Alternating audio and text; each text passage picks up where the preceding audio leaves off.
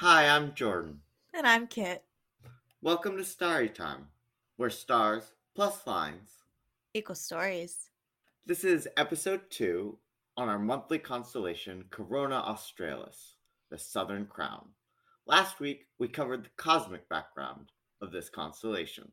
We said hi to Ptolemy and Bayer. We learned about contact binaries and molecular clouds. Pretty, pretty stellar. so, this week we're going to be retelling and retconstellationing the mythology of this constellation. And goodness, Kit, if there ever was a myth mm. in need of a retconstellation. Yeah, no doubt. So let's get into it. As we mentioned in the last episode, this constellation was included in Ptolemy's Almagest from the second century as the Southern Crown. But other cultures and even the ancient Greeks had other names for the constellation. In ancient Greece, it was also sometimes known as the Crown of Sagittarius, and the ancient Romans called it the Golden Crown of Sagittarius. And going even further back to Babylonian astronomy, this set of stars was once again associated with our guy Sagittarius, or their Pabilsag, and was known as the cargo boat. yeah. Um, in Gavin White's Babylonian star lore, White suggests that this is a symbolic boat that isn't actually linked to any of the many godly boats of the time. And he suggests that it's a symbolic representation of new life and is somehow linked to pregnancy or bringing forth new life in some way. Um, so, yeah, the cargo boat. Hmm. Well, that's something. Yeah, complicated. Okay. As our mom would say, that's interesting. That's interesting. yeah, really I, makes me think. yeah, I didn't see this interpretation in other places, but um, yeah, that that is something that I read. There does seem to be some conflict or difference in this Mesopotamian era because I also saw that this constellation was known as the Bark and was associated with our pal the goatfish. Mm. Though there wasn't a ton of information about what kind of bark or how it got into the night sky out there. Yeah, there seems to be some ambiguity. Um, but in Chinese astronomy, this constellation is part of the Black Tortoise of the North. And still, other cultures have seen the constellation as a boomerang and a canoe, among other things. And in more contemporary history, this constellation has been imagined as the crown of eternal life from the New Testament. I mean, it does sort of make sense to me more as a boomerang or boat than a crown. I mean, it does look like a semicircle, but the mm. shape, yeah, it's pretty, pretty vague. Definitely. So let's get into the Greco Roman myths of this constellation. All right. So the myth of mm. Corona Australis is most often connected to the birth of the god of wine and general partying, mm. Dionysus in Greek myth, also known as Bacchus in Roman traditions.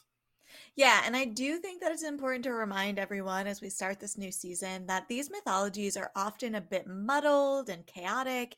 And so the myth we're going to be talking about is one of several origin myths for Dionysus. Yeah, it's really hard to pin down the birth of the party. So when it comes to someone like Bacchus or Dionysus, I mean, it's part of an oral tradition and there's going to be a lot of different variants. And also the fact that these myths evolved and changed within the cultures that they were in in order to better interpret the world that they were living in. Yeah absolutely. All right so let's talk about let's uh, tell, tell me more about this corona australis and how dionysus is part of this uh, story. All right all right all right. Well let's start season two off with a bang because buckle up Here's our favorite anti hero, the king of the gods, Zeus himself, back out on the prowl. Again, you know, just assuming eagle form, mm. as you do, and looking for some companionship. Not from his wife, Hera, however. Mm. Mm. Who should catch his eye but the mortal woman, Semele?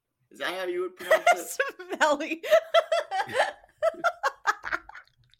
smelly. I don't know how to pronounce it, but smelly is very funny. Oh, it is. meal or smelly, depending on how you wish to pronounce it. Oh my god. Oh, okay. So well, don't let her name fool you. She's described as fair faced and a white armed maiden. And she was either a Theban princess and or a priestess of Zeus. At any rate, Zeus seduces her, and lo and behold, she becomes pregnant. You know, it does happen sometimes. Sometimes it's a cargo boat, sometimes it's a pregnancy. Mm. Now, Hera, of course, Zeus's wife, Mm. dot, dot, dot, Mm. finds out and is jealous. So jealous, in fact, that she decides that Semele or Smelly has to die. So she goes in disguise as a crone and befriends our friend Semele. Semele confides that she is a thunder lover.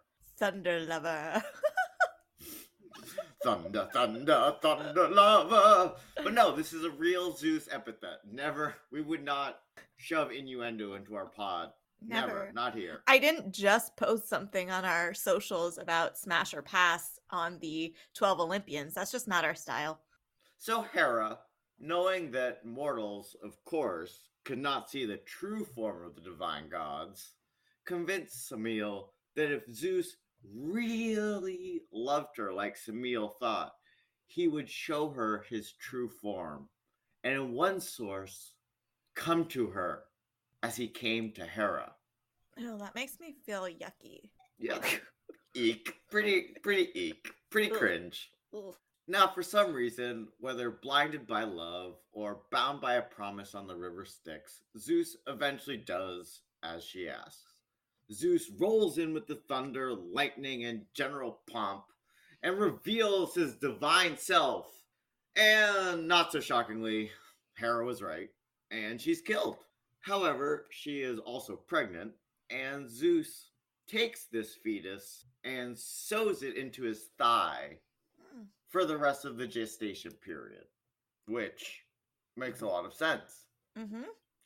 Once Dionysus is born, Hera gets up to some additional, pretty messed up stepmom stuff. Yeah, and some of the stories related to to those Hera antics are related to the myths of the Hyades, and the Hyades are also an open star cluster in the constellation Taurus.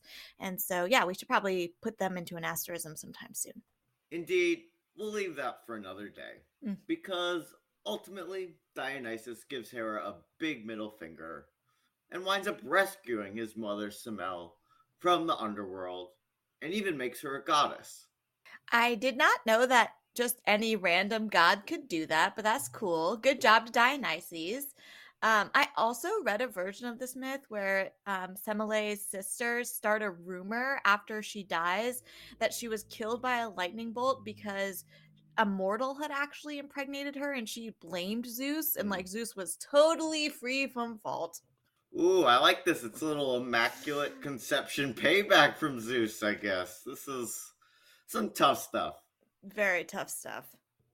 And so, in the end, this wreath is placed in the sky to symbolize this story because a wreath of ivy was a common symbol of Semele's son, Dionysus. Well, I would say that this myth definitely shares some of the themes with other myths we've talked about so far in the first season.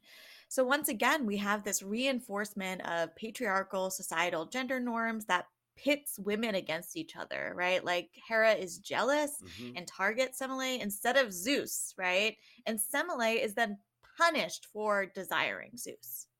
And yet, Zeus, the one with the most power in this situation, is never punished. Exactly. This myth also serves more practical purposes, like explaining the natural phenomena of thunder and lightning, and could explain deaths by lightning Mhm. in a very generous sense. It also provides an explanation for why we never really see the gods, Mhm. as in, if we could, it would kill us, which is, you know, very convenient. Yeah, right. It sort of helps to create and maintain this distance between mortals and gods. It creates them as distinct and powerful, even though the Greco-Roman gods tend to be much more human-like than the than the sort of um, all-powerful, all-knowing gods that are you know more common in the Judeo-Christian tr- traditions. And it reinforces this idea that the mortals need to respect the gods and their wishes no matter what, and they should be unquestioned. And even seeing them would destroy you. Right. It's also kind of interesting to me to think about Semele's myth as related to hubris and gender norms, right? Sort of a gendered punishment that she's Mhm. undergoing here. Because Dionysus is really conceptualized as this like norm breaking rebel god. And so in the end, he basically just brings his mom back. And it kind of, to me, is like, does this undermine the more problematic parts of the myth, right? Like Zeus ought not have killed Semele, obviously, and Hera ought not have punished Semele for Zeus's infidelity. But then in the end, Dionysus just kind of like it all sort of comes back to the status quo. And in fact, even better because now Semele is now a goddess. Do you have any other analysis things, things that we uh, should talk about before we get to retcons? I mean, long story short, yeah, this is just a classic myth we have of women being pit against each other and Zeus um getting away scotch free. And again, the element of hubris and pride, us stupid mortals, you know, we might be even able to mate with the gods, but lest we see them in their true form. Um, yeah, so I think it does a uh, you know really profound job of enforcing both patriarchy um, as well as you know the established religious credo of the time. Great. Let's take a quick break and then let's do our retcons.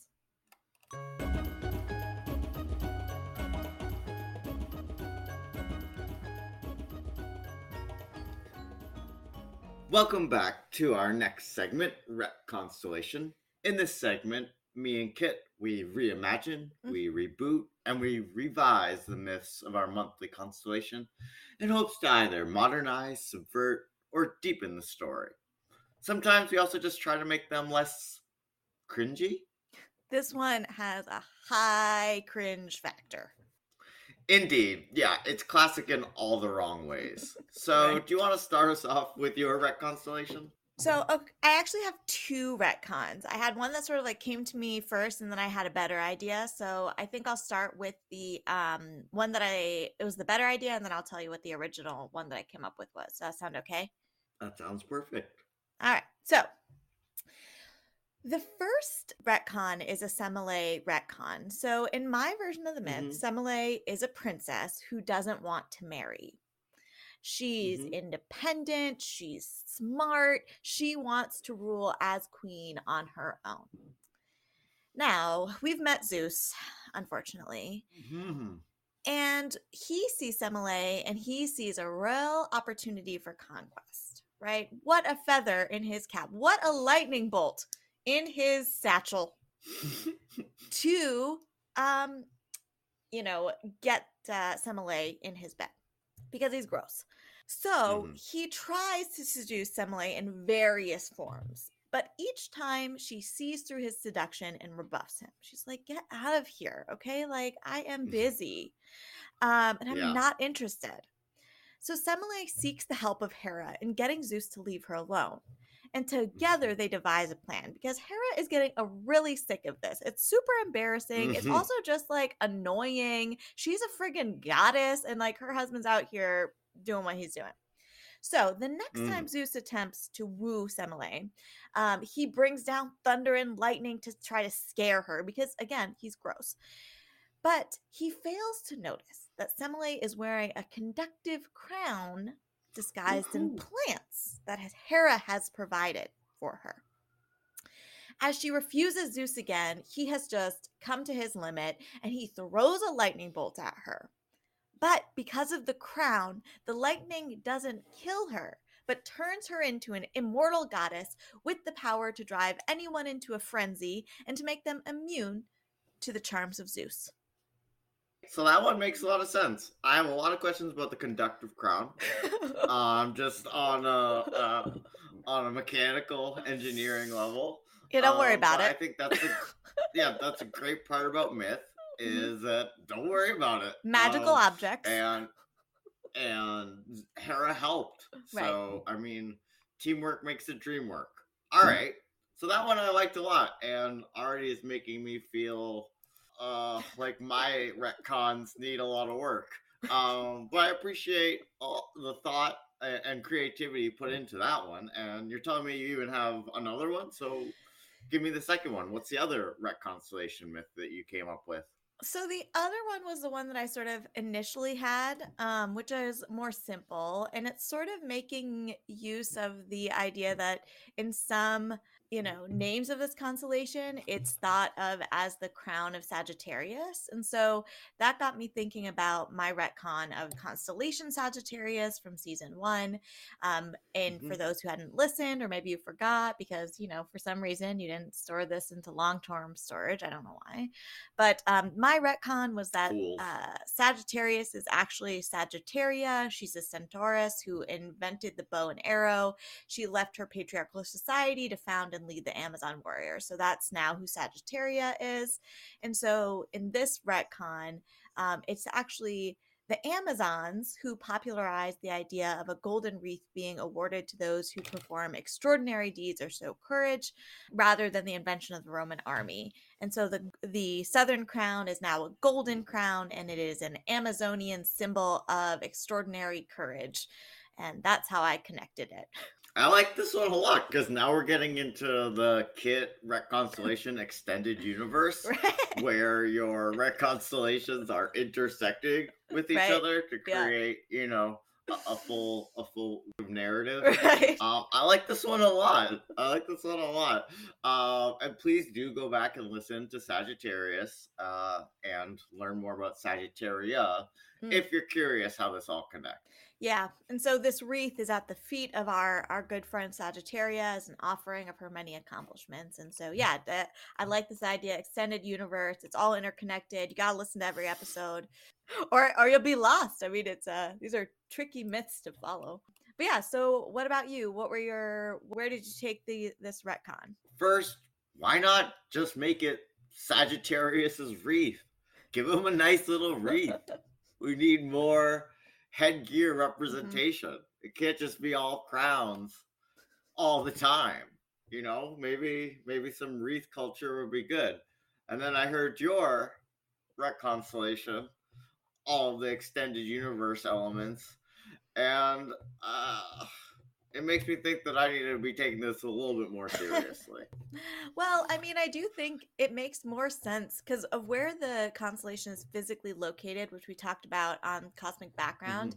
Um, it really doesn't make sense that it has this whole other Dionysus story to it. But there also didn't really seem to be um, a story about the Sagittarius, you know, Crotus or Centaur or the Centaur like wearing it.